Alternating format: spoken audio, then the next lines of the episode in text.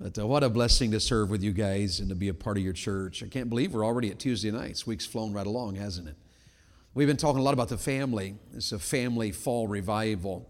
And um, I hope uh, you're letting God work in your home. I don't know the needs of your life. And I know when you preach in a family conference, a family revival, there's all kinds of needs. And there's every situation. Some are single, some are widowed, some are widowers, some are married, some are not married. Uh, some are raising children, some are done raising children, some are doing real well, and some need a lot of help. And I'm aware of all of those. And I try to, every family revival, I try to preach at least one message on marriage. So I'm in Ephesians 5 tonight, and I'm in verse 31. You teenagers and boys and girls that are in the building, listen well.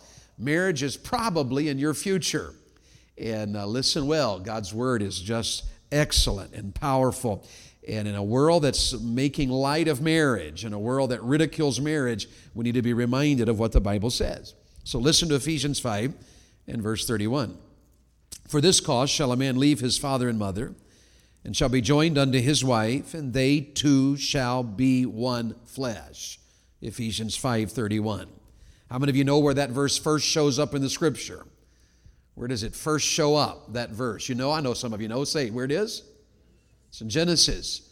In Genesis is where we first find this verse. And we find it a second time. Does anybody know where you find it a second time in the Bible? This is the third time you find this statement. You find it the first time in Genesis, in creation with Adam and Eve. You find it a second time. Anybody know? Just out of curiosity.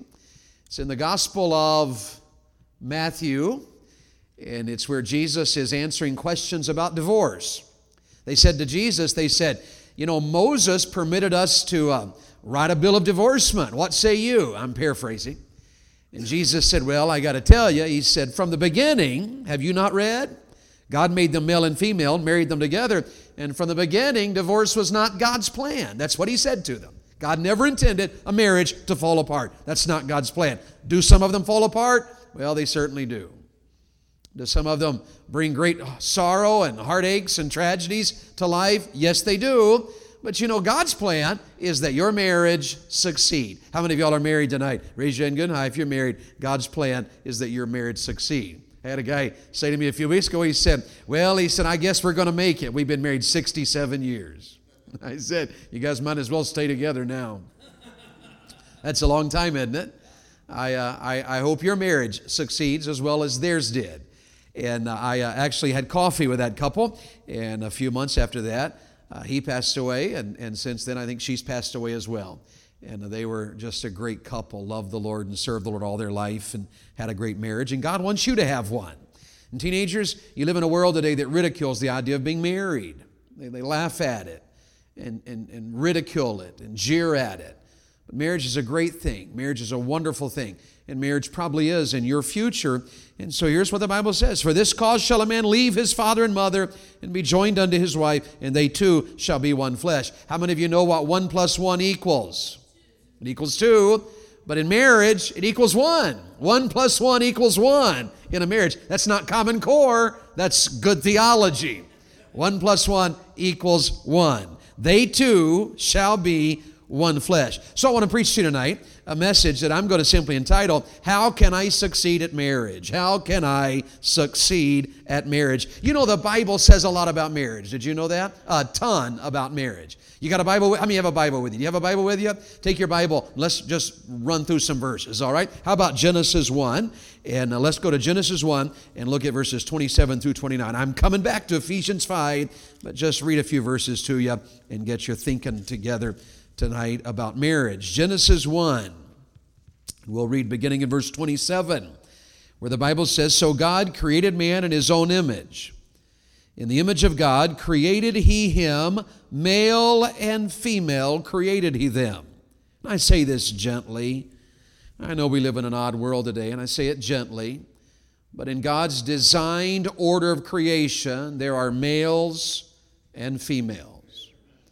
And I know we live in a world today where we're teaching a generation that you can change your gender based on your feelings and medication. But ladies and gentlemen, in the sight of God, we are what we are actually by the DNA God designed in us. Uh, the DNA determines, it determines our masculinity or femininity. Science is on the side of the Bible And oddly enough, the Bible's on the side of science. Science says that what makes a man a man is DNA. He has masculine, male DNA, and she has female DNA. It's science. Science has always taught that, and science still teaches that. Feelings can change. I, I know feelings can get out of whack, can't they? And you know about feelings, don't you? You have feelings, don't you? And sometimes your feelings change, don't they? Do you ever feel down? Do you ever feel? Do you ever feel up? Do you ever feel uh, excited? feelings change. And we live in a world today where there's so many problems, so many broken homes, so many uh, situations that we're dealing with, so much misinformation. Have you ever heard this called the information age? You ever heard that? It's not. It's the misinformation age. Did you all know that? This isn't the information age. There is tons of information, and most of it is incorrect. It's the misinformation age. And so our young people are struggling. But I say to you, boys and girls, tonight, God designed every one of you to be male or female. That's God's plan for your life. If you're if you are male by God's design, that's what you are. Embrace it, enjoy it. God designed you to be a man. And if you're a woman by God's design, by your DNA, then embrace it. It's a wonderful thing to be what God made you to be. Male and female made He them. That's verse 27. And look at verse 28. And God did what? Say it out loud. He blessed them. Now you're aware, aren't you? God blesses marriage. I won't read the verse, but I found a verse in the Bible that you probably know. The Bible says, He that findeth a wife findeth a good thing. It's a good thing to be married. If you're married tonight, it's a good thing. He that find you boys someday uh, find a wife, and when you find a wife, the Bible says you you've obtained favor of the Lord. You found a good thing. And guys, there's three and a half billion girls in the world. Surely you can find one. And uh, we're praying for you, all right? So God blessed them and said unto them, Be fruitful and multiply and replenish the earth. Get married and have a family, is what he's telling them. That's part of life, and it's a wonderful part of life. Get married and have a family. I'm so amazed today how many people don't want children. I don't want any children. I don't want kids. Mess up my life. Children are a great blessing. They are a great blessing. This family over here has 10, right? Did I get that right? They have 10. God bless them. More than one way to grow a church. Have one or bring one. Amen. And if you're not going to bring one, have one. Have two or three. Have four or five. You can build a big church. If every family in the church just have five or six or seven or eight or nine or ten kids, I'm praying for y'all twins and y'all twins over there. And, and uh, might as well just do it right while we're going to do it. Pastor, you'd look good with twin girls. I'm just telling you. Church, put that on your prayer list. That'll be a blessing to them. And uh, I'm just kidding. I'm getting some major vibes here. The, the offering is going down as I talk. And, uh, marriage and, and family is a great thing, isn't it? It's a great thing. Now, looking at, in Genesis 2, here's a few more. Genesis 2, verses 21 through 25. Genesis 2, and the Lord God caused a deep sleep to fall upon Adam, and he slept. Don't you find that humorous? God puts you to sleep, I bet you would sleep. I sometimes put people to sleep myself. So God put him to sleep, and he slept, and he took one of his ribs and closed up the flesh instead thereof. And the rib which the Lord God had taken from man made he a woman and brought her unto the man. And Adam said, This is now bone of my bones and flesh of my flesh. She shall be called woman because she was taken out of man. One evangelist friend of mine said that in the Hebrew, what that means is he was asleep and he woke up and he saw Eve. He had never seen. He had never seen a woman before. He had never seen a female. He, he, he had just had, you know, he had been around the animals and and now God designed a wife for him. And he woke up and he looked at her and he said, Wow, man. And that's where you get the word woman here in the text. And I don't know if that's true. I don't think it is. But uh, it made me chuckle. She was taken out of man. And here's what verse 24 says. Here's the verse from Ephesians. Therefore shall a man leave his father and his mother and shall cleave unto his wife, and they shall be one flesh. And be real sacred here, boys and girls. They were both naked, the man and his wife, and were not ashamed. You know what that tells us? Marriage relationship is like no other relationship in the world. It's totally unique. It's very unique. It's very special. It's very holy. It's very sacred. It's very godly. Marriage is a wonderful thing. I got a great passage for you in Proverbs. You got your Bible? Go to Proverbs. I love this marriage verse. These are two of my favorite marriage verses, and I love reading them. Proverbs chapter 5 and Solomon is talking to his son.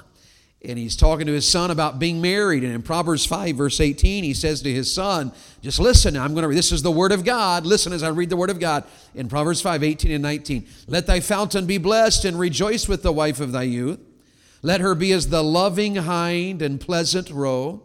Let her breast satisfy thee at all times, and be thou ravished always with her love. Boy, those are two verses to find in the Bible, aren't they?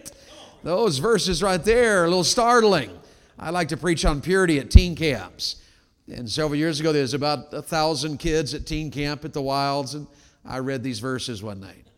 I just said, Kids, I'm going to read the Bible. Listen while I read the Bible. And I just looked down and read these two verses, a thousand kids in the auditorium, and you could have heard a pin drop. I looked up, and those teens are like, Oh, my word.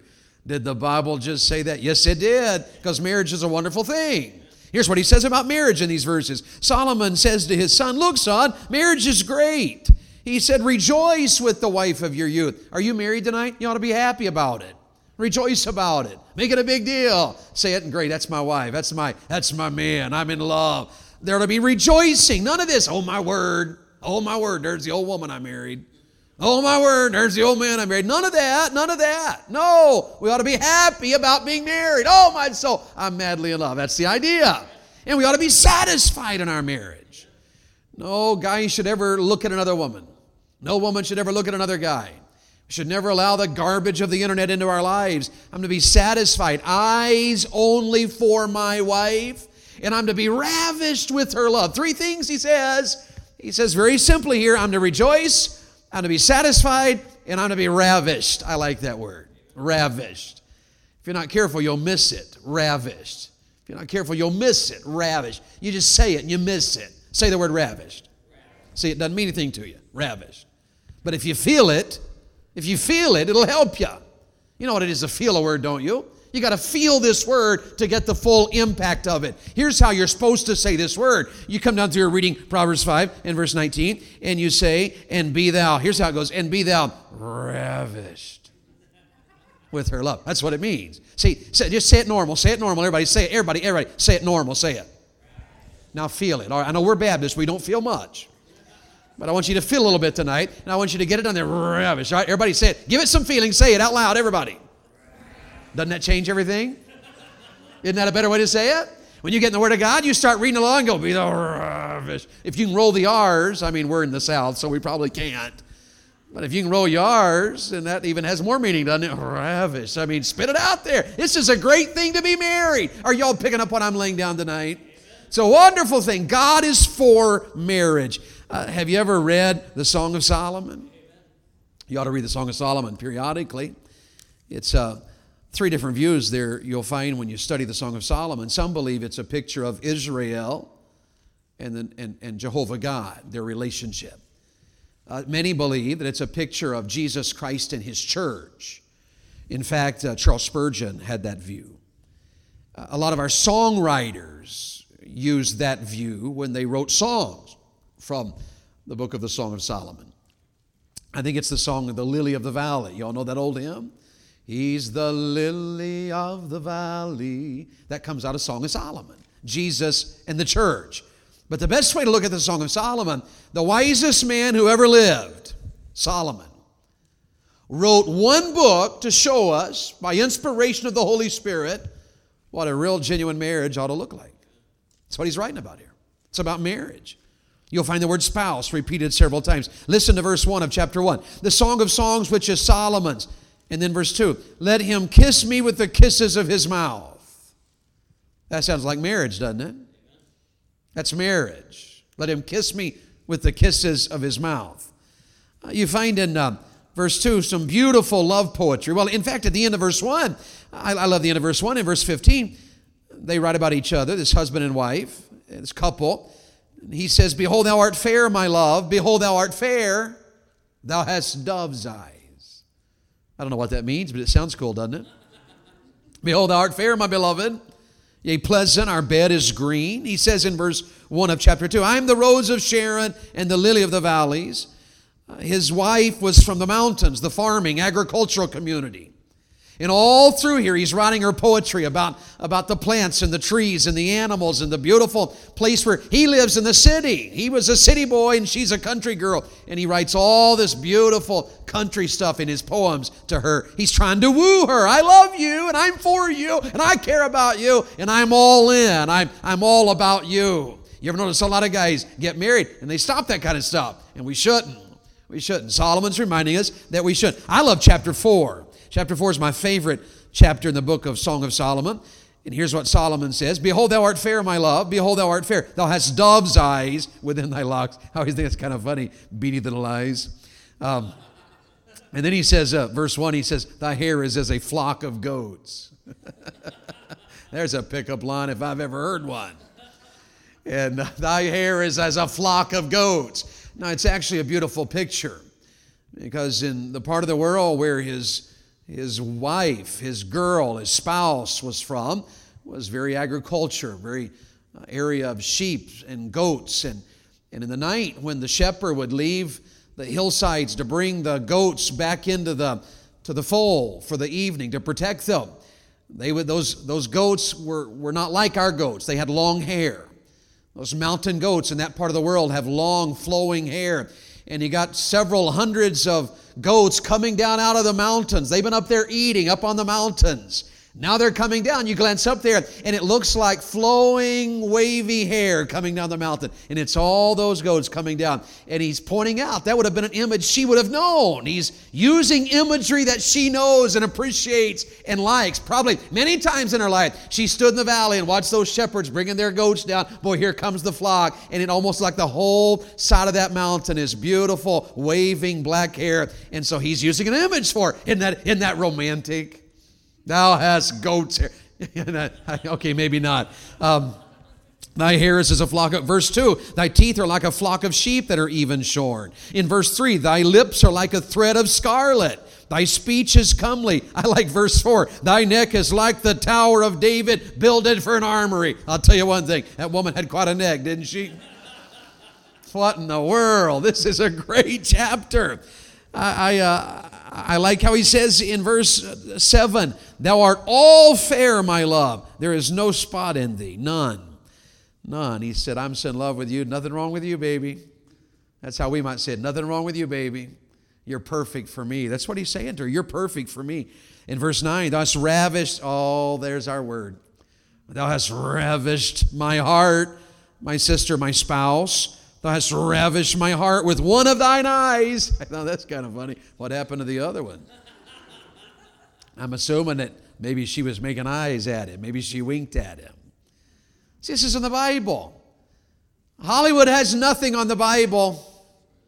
Hollywood wants you to think that a couple shacked up are romantic and having a good time, and that's really where romance is. They're a dating couple. That's not true at all. God's plan for romance is inside the marriage.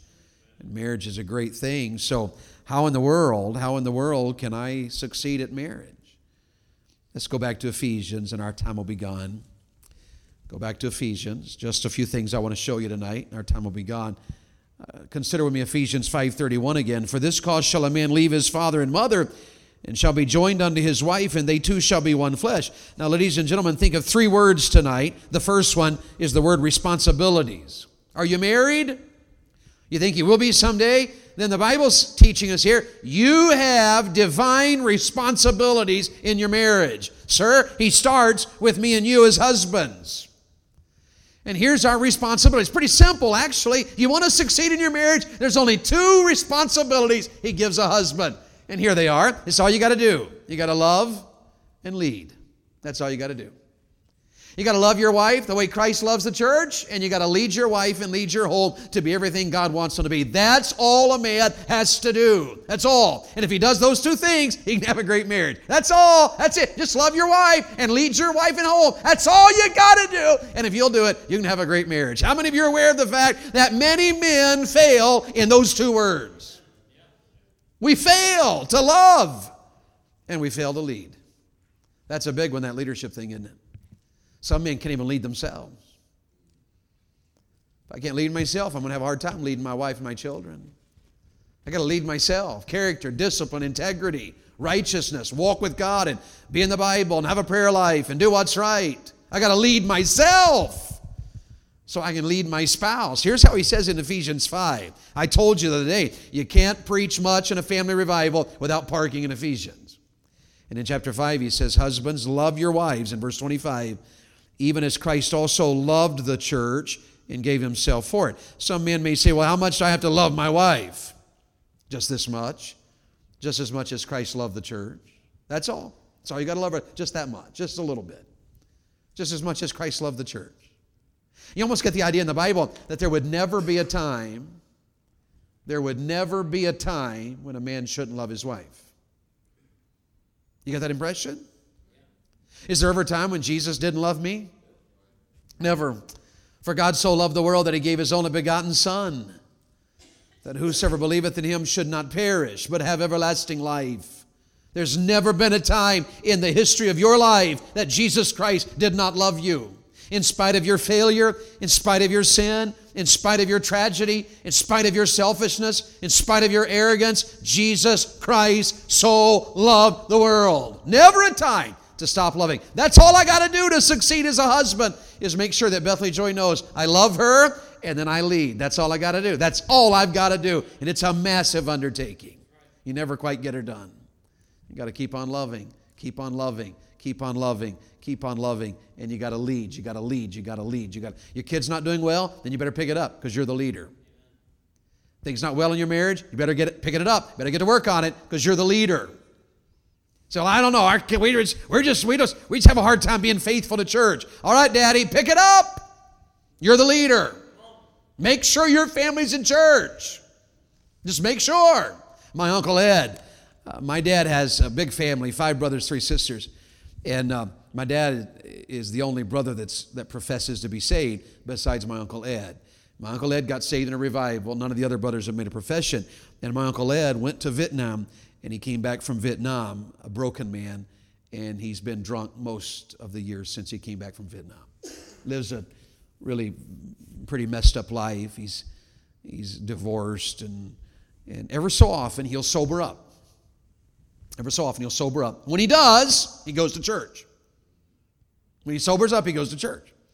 And what I always get a kick out of is uh, in his house when we were kids, in his house, uh, his wife was a, a lady named Betty, my Aunt Betty, and her sister uh, Ruby lived with them, and they had three or four kids and, and, and a couple other people that lived with them. And the kids always had a bunch of people hanging around, and some of his drinking buddies were always there. And I remember when he would sober up, he'd, uh, he'd go to church. And when he went to church, everybody in the house had to go. Now, I mean, it was a big deal. No, you're I'm going to church. Get in the car, you going with me. Everybody in the house, uh, every one of his buddies, all of his drunks, uh, friends, they came to church when my Uncle Ed came to church. And uh, uh his wife came, and his, his uh, wife's sister came, and all the kids, and all their buddies, and all their friends. He had just, when he came to church, it wasn't very often, but when he came, he packed two or three pews, lined them up. The man just, he got them into church. Everybody would come. And then uh, we were a country church, and in the country church is one of those things where, you know, they'd get up and they'd say, now, anybody got a song? Anybody got a song you want to sing? Anybody can just get up and sing, which sometimes was a very bad way to do it. And, uh, and I remember we were there and the pastor got up and we were just kids and Uncle Ed had marched in with the whole two or three rows of people that we didn't know. And, and my mother, my mother uh, sings. And so uh, the pastor had actually asked my mom to come sing. And so she went to the piano and somebody played for her and she stood over there and she sang some, you know, old gospel song. And uh, when she started to go back and sit down, Uncle Ed said, Bobby, it's my, my, my mom's name is Barbara, they call her Bobby, said, Bobby, sang another one. So my mom went back and she sang another one. And she started leading me go, Bobby, that's good, sang another one. I was getting worried. I was like, how long are we going to do this? I want to go home. Uh, they were going to sing as long as Dave Young preaches, and that's not good. Can I get an amen? And I, I remember that, my Uncle Ed. And you know what I got to thinking was that here's a, here's a man who's far from God, but when he sobered up and decided to go to church, took everybody with him. And you know what, gentlemen? By God's grace and God's help, if a drunk can do that, surely you and I that love the Lord can do it. We ought to have our family in church. And you have family devotions, well, then you better, you better pick it up. You're the one responsible. You got garbage on the television, you better turn it off. Say, we can't control it. Well, throw it away. That'll help you. That's what my dad did with ours. We were kids, He threw away our TV. I grew up without a TV. It turned out fairly normal. I know the key word is fairly. I understand that. But you could survive without it. Unplug that cable. You'd be happier probably. Get rid of your get rid of your satellite dish. Turn it upside down and and uh, right side up and put a flower plant in it or something. Uh, you can do without that satellite dish.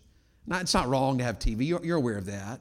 But you know what? It's amazing how much messes we make of our lives when God's called you men to love your wife and lead your home. That's all you got to do. You want to succeed at marriage? You got to love, you got to lead. And then, wives, He has a responsibility for you.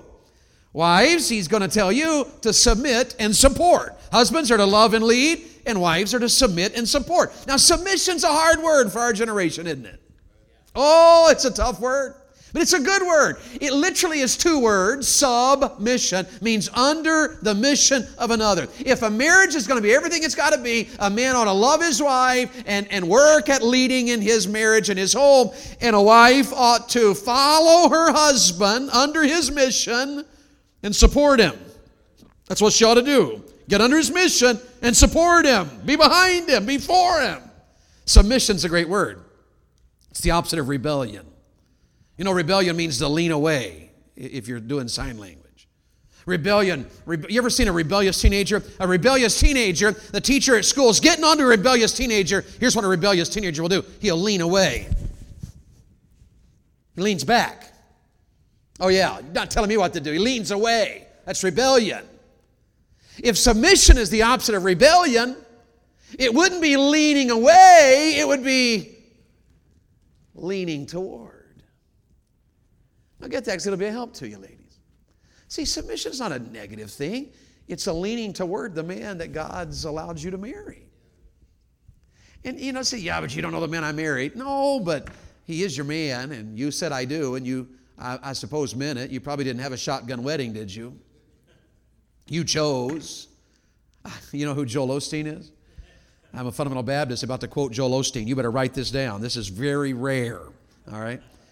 Joel Osteen, I heard him one time. I turned on TV and he was preaching. And Joel Osteen was preaching to his huge congregation about marriage. And here's what he said. It was it really caught my attention. Here's what he said. He said, Now don't you be so hard on your spouse. He said, because they probably could have done better. well, there you go. There you go. Probably they could have. We probably could have. But here, here's the point tonight if we're not careful, we come to a place in our marriage where we roll our eyes and sigh, and oh my word, husbands, you're always to love your wife and be the leader. And wives, you're to follow your husband and support him, get behind him and encourage him. Lean his way. Lean his I don't know how far you take it. Take it as far as you want to. Lean his way as often as you can. Bethany Joy, Bethany Joy uh, loves to bake. And uh, when we go home, she'll, she'll bake cookies. And she bakes things all the time.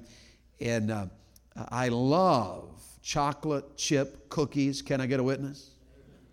I love chocolate chip cookies without walnuts. Can I get a bigger witness? How many we like? How many in the building like walnuts in your chocolate chip cookies? Let me see your hand. Raise your hand good high if you like walnuts. See, y'all need revival. I'm just telling y'all need revival. Because that's not a chocolate chip cookie. That's a chocolate chip cookie with walnuts. That's a whole different cookie, ladies and gentlemen.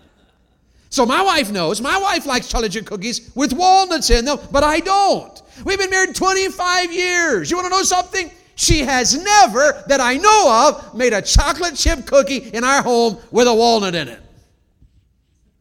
She leans my way. Isn't that incredible? She leans my way. And I wish she would make walnuts in it because then I wouldn't eat them and I'd be a little slimmer than what I am. As I'm getting older, something's happening right now. I, used to, I always wanted a six pack. I think I'm getting a two liter. But I, I like chocolate chip cookies without walnuts. I said that in one church in Ohio. Cleveland Baptist Church, a pretty good sized church. Sunday morning, probably a thousand or so, and Sunday night, maybe 600, 700. And I mentioned something about cookies, and I told that story.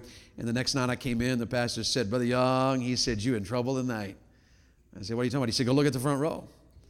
I went down to the front row. I think every lady in the church made us a plate of chocolate chip cookies. We had like 300 different kinds piled up on the front row. There's no way, no way in the world I'm going to eat those cookies. But boy, was I a blessed man. Can I get an amen? Now, here's the point. Look, ladies, I don't know. Gentlemen, how much do you love your wife? Do you show it? Do you show it? Does she know it? Do you show it? Does she know it?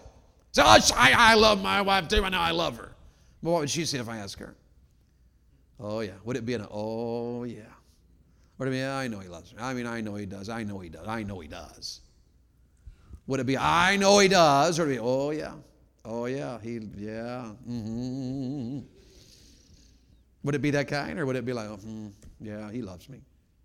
You got to show it so she knows it. You got to you got to support him so he's encouraged. It's amazing to be how God designed us, isn't it? He designed typically ladies with a little more emotion than he designs men. Typically. Some men are very emotional, but typically women are more emotional than men. That's the way God designed it. God designed it that way. He designs you, ladies, with an emotional side to you because you can feel things and, and, and sense things. And, and, and, and as a lady, it makes you who you are as a lady. As a man, because He called us to be leaders, He made us, he made us differently than you, ladies. He, he made us more task oriented. We are unifocused. Women and men are so different. It's amazing. Women can think about 10,000 things at one time. Boom, boom, boom, boom. And boy, their mind just, my wife can go out with her mom She'll come home, tell me every word that was said. She can talk to her mom for 20 minutes on the phone, take 30 minutes to tell me about it. I can talk to my wife for 30 minutes, and my wife will say, What did she say? I think she said they're fine. That's just, that's how we're different. And then three days later, I'll be like, Oh, mom said, and then I remember. We're so different, it's amazing. But you know what? When I love my wife and I show her and she knows it, she's fulfilled. Her needs are met. When she supports me and reverences me, my needs are met. So when I love my wife, she feels secure in the marriage. He loves me and I know he loves me and all is well. When she reverences me, I feel secure. It's amazing, ladies, when a lady says to her husband, You know, honey, you demand. It's amazing how that affects a man. Yeah, it does. You say, honey, you the man. He's kind of like, you know, come to think of it, I guess I am. See, it's how God designed us. We can, we can chuckle about it, but it's important that we understand we got a responsibility in our marriage. You got a God given responsibility. That's the first word. Here's the second word, and I'll be done in a few moments. The first word is relationship. The second word is relationship. The first one was responsibility. The second word is relationship. A marriage is a relationship of a husband and a wife. It's not some cold, calculated, uh, predetermined deal. All right, I'll marry you and hope we make it. No, it's a relationship. You fall in love. What we, we say you fall in love. Remember when you fell in love? Remember that? Pastor and his wife said they were in high school, high school sweethearts. She couldn't do any better, so she met him and married him and, and he married her in high school. Beth and I met in college. We were seniors. We met in college. We, we, we were, you know, just coming to the end. We're about done. No relationship. We didn't. A friend of mine said, There's a girl I want you to meet. If you'll come to the soccer game tonight, I'll introduce her to you. I think she is a girl you ought to get to know. And I said, Well, who is it? She said, It'll be a surprise. I said, I'm not coming. Not taking a chance on this one. I'm not coming. I want to know who it is, or I'm not coming. And so finally, she said, All right. And she told me her name. I didn't know who that was. But I made a beeline for my residence hall, pulled out last year's yearbook, looked up in the back the D's, and found Bethley's name and page number. Went over there, looked at her junior year photo, and I went to the soccer game.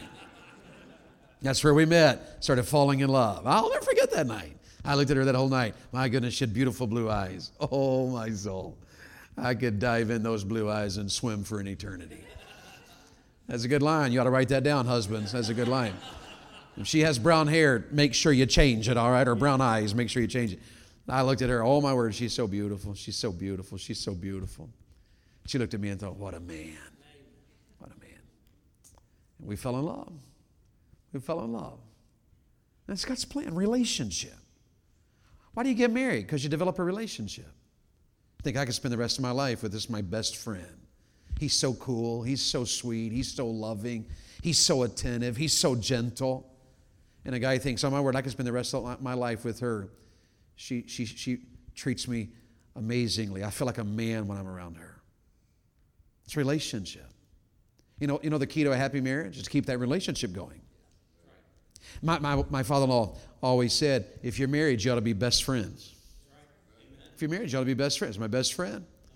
I got friends that are guys, and they're close. We're close. I'd say I got some best friends that are guys. But my wife, my best, best friend, my best friend. We, we spend time together, do things together, and spend money on each other. You ought to, that's relationship. Be best friends. Relationship. Best friend doesn't happen by accident. It takes a lot of time to have a friendship, doesn't it? You ever, you ever had a best friend that you're now strangers with? I have. I, I went to high school with Chris Rogers. Chris and I did everything together. We were buddies. We were best buddies, best friends, Chris and I. We got in trouble together and worked on cars together and played ball together. We just we were we were just buddies. Best we went to church together. We were best friends. Well, I haven't lived in Wartburg, Tennessee, and oh goodness, I don't know how long now, 30 years. I haven't, I haven't lived in Wartburg in 30 years. But my mom and dad lived there.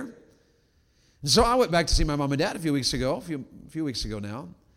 And dad needed to go out to the, to the auto parts store. And I went out, and there was a guy in there in a cowboy hat and these sunglasses. They were dark. He'd been outside. They were just, you know, reading glasses, but they were the kind that turn dark when you go outside. And, and here's this guy, had no hair, you know, no hair sticking out from under that cowboy hat. He, he's bald. And, and I was standing there just waiting on my daddy. And he looks up and he goes to me, like, come here. And I said out loud, I said, uh, oh, I'm sorry. I said, I don't work here. he goes, I know. Come here, Dave. And I thought, ah. I walked over and he goes, You don't know who I am, do you? I hate it when people do that to me. You don't know who I am, do you? And I'm like, guy, that voice sounds familiar. And he, my dad walked over and he said to my dad, he said, You don't know who I'm either, do you? And my dad, you know, my dad, he's kind of looking at him. And after a moment, that voice, I said, Oh my goodness, it's Chris Rogers, my old buddy from high school, perfect stranger. I don't know his wife, don't know his kids, don't know where he lives, we were best friends and now we're a stranger. You know why? Because we didn't work on that friendship. We didn't work on it. We never called, we never talked, we never wrote letters. I'm sure we could pick up where we left off and, and be good buddies again. I enjoyed being around him when I was a kid. You know what happens a lot of marriages? Couples stop working on the relationship, stop being friends. No time to talk, no time to invest, encourage, be a blessing to one another. Am I making sense tonight? It's relationship. You ought to be best friends. You ought to be best friends. You ought to be best friends. Here's a little advice for you in your relationship make sure you turn faults to endearments. How many of you are how many of you are married? Let me see your hand. How many of you are married? How many of you have a spouse with faults? You're in church. Don't you lie to me. Of course, your spouse has faults. Even that young man back there, not even married, his spouse has faults. You haven't met her yet. It's the truth, isn't it? Sure, it is. But you know what? If we're not careful, we allow the faults to, to become points of separation, issues. Oh, my word, I, I, I can't believe you're that way. But faults, one my friend says, that faults in your spouse are arrows pointing to a need that God put you in their life to meet.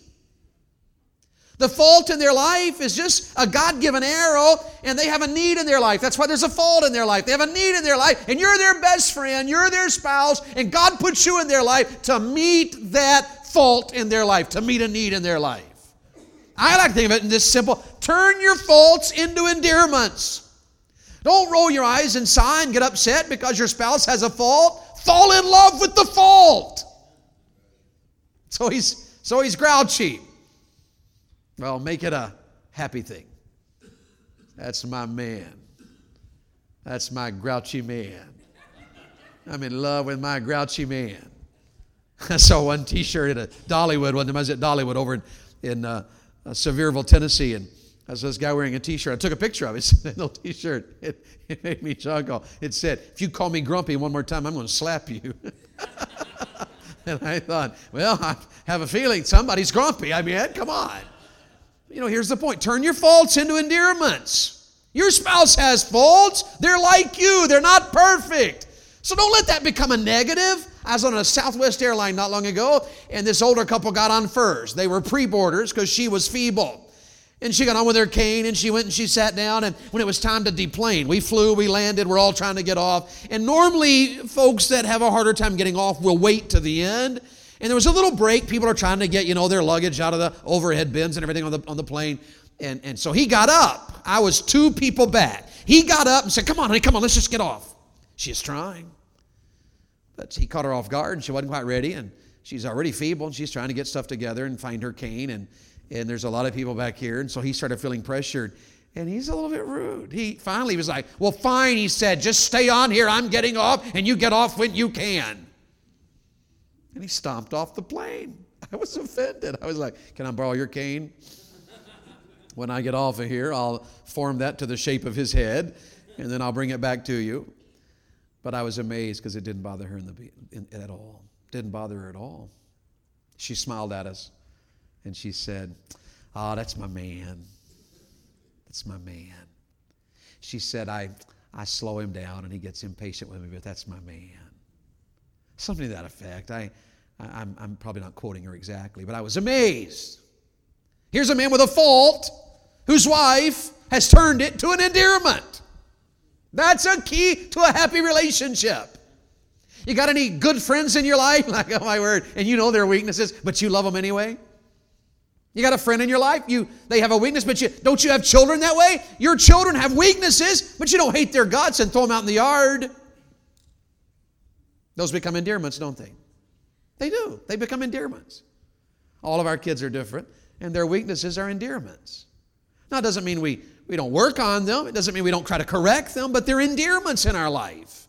That's my kid. You know, you ever said this? You know, you just like your mama. You ever said that? My wife will say, You are just she says about Jake all the time, You are just like your daddy. He's such a good kid, such a fine young man. See, turn faults into endurance. That's relationship. Are y'all picking up what I'm laying down tonight? I got to close. Help me out here. Uh, enjoy life together. That's a relationship. Just enjoy life together. Hold hands and walk through life together and be happily married. Enjoy it. Pray about it. This is a relationship. Pray together, you couples. Pray together. Make it a part of your life. Work at it. Beth and I have to work at it. I preach this all the time, and we get busy and fail to pray together. And it's my fault. But we got to work at this relationship. I got one more word for you. You got a responsibility if you're going to make your marriage a success. You got to have a relationship if you're going to make your marriage a success. And here's a good one. You ready for the last one? I'll close. You ready? It's a good one. It's a good one. It's my favorite. You need romance. You need some romance. Romance is an amazing thing. Romance is what separates a marriage from all other marriages. Don't you believe for one moment Hollywood's lie that romance is found in some shacked up living together relationship. Nothing romantic about that at all. Nothing at all. Don't you believe for one moment that it's the dating relationship where you find romance? That's found in marriage. And I'll tell you two things about romance and I'll close. And here's the first one romance is a lifestyle, and romance, according to the King James Bible, is a bed. And that's biblically true. It's a lifestyle. Romance is a lifestyle. You go read the Song of Solomon, you'll find out it's a lifestyle. Read the Song of Solomon. And he writes her poetry and, and he flirts with her and, and he just, he's in love with her. It's a lifestyle. Do you write love letters? You send flirty texts? You should. You should. We do. Our kids don't read our texts, at least not more than once. and they're like, oh my word. Can't believe I just saw that. My parents are like, that? Yes, we are. How'd you think you got here? It's romance, a lifestyle. You hold hands. Flirt. That's a lifestyle. You're married. It's okay. Flirt with it. I remember a couple I met several years ago. They'd been married 76 years. They were old as the hills. She got married when she was 14. I think he was 15 or 16. Now they're celebrating 76 years. They're old, they're feeble, still live in the same house. 76 years in the same house. Little old tiny farmhouse. All the kids live around them. They had a big family. All their kids live around them, run the farm. Pastor and I went to visit them, and I just was amazed. 76 years and such a sweetness to their marriage. Even a little flirtatious after 76 years. Hey, baby doll, wink, wink. Yeah, sweetie pie, wink, wink. And he just kept doing it over and over. I was like, what in the world? 76 years and still in love. And I'll never forget this. She, uh, she was on a walker and she said to the pastor, she said, Can I get you a Mountain Dew? He said, Oh, sure, sister so and so. So she gets up, she's on her walker, and she's going into the kitchen on her walker. And she had to go by her husband's chair. And when she went by her chair, he kind of smirked at me and the pastor. We're preachers in his living room. He kind of smirked at us and he reached out and patted her on the back. And all I remember she was like, Stop that. And I thought, You have got to be kidding me. 76 years and he's patting her like that, and she's, Stop that. Wink, wink, wink, wink. what in the world? I thought, You know what? I want to be just like that. When I become an old man, I want to get on my walker. Come here, baby doll. now, it's funny, isn't it? We chuckle at that kind of stuff. But you know, the truth of the matter is, God's called us to have a Christian marriage, and that's Christianity. That's Christianity. God wants you to be happily married, and that's romance. When's the last time you had a date? Dating's important.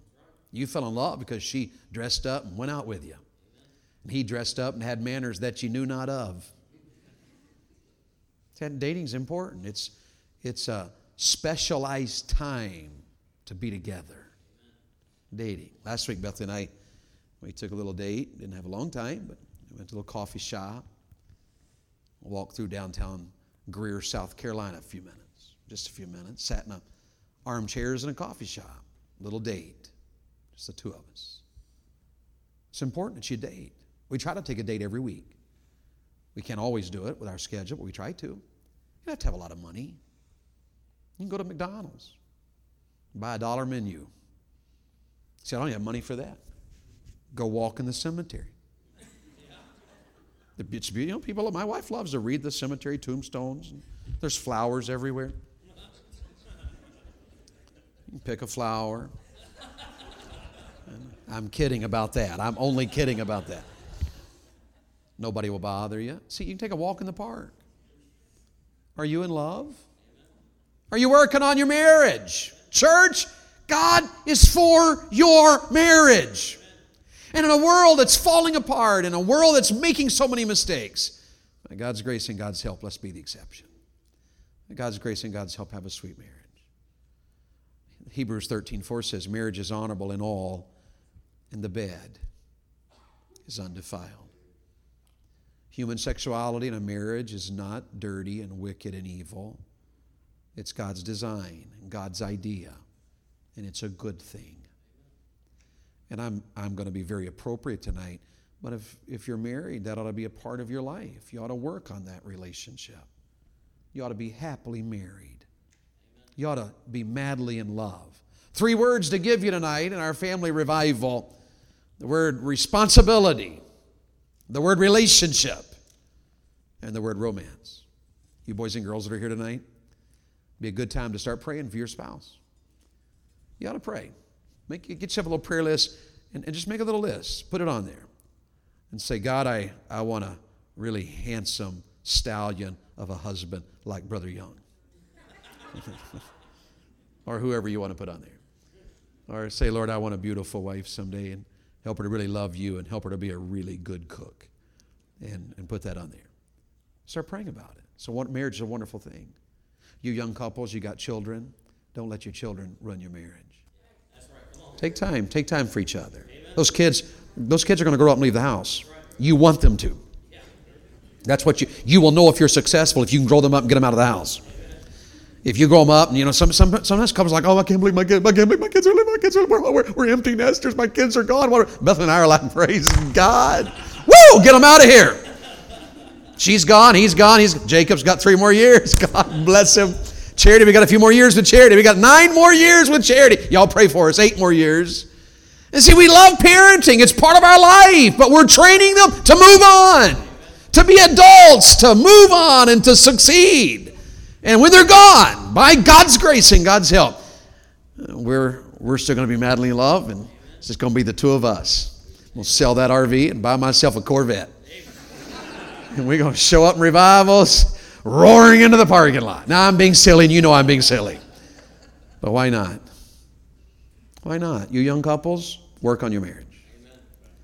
Work on your marriage. Pastor doesn't want any more kids, so let him borrow yours once a week so you can go on a date. or find a couple here in the church and trade off, you young couples, or some of you older folks here in the church. I know you've done your duty, and, but you got young couples in the church that need you. Some of you older folks, one of your ministries could be you could say, Hey, tell you what, I'll watch your kids every other Friday night for two hours so you and your spouse can go out to eat. And some of you older folks could have a real blessing in some of the younger marriages in this church. Amen. You could. Say, I'm old, I don't have much I can do now. There's all kinds of ways you can serve God. Help the younger couples in the church. Some of you older ladies, you've had a good go of it. And you ought to have some of these young mommies over occasionally and sit down and talk with them about how to, how to, how to make it work. Let them ask you questions. I don't know how to teach anybody. Just sit down have a cup of coffee and listen.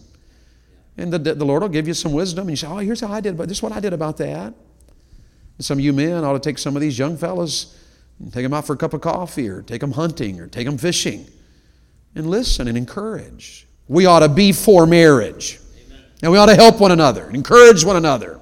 And some of you young couples, get around, have some of these older couples over for a meal. Have them over and say, hey, we want you to come over because you guys seem to have a good marriage. Tell us one or two or three things that you did that made your marriage great. You got a widow lady in the church or a widower in the church? Spend some time with them. The Bible says, doesn't it, that pure religion is to visit the fatherless and widows in their affliction. So spend some time with them and say, Help me, you had a good marriage. Did you have a good what's something you would never have done again had you known what you know now? Learn, ask in the church. Marriages are under attack. And by God's grace and God's help, let's win.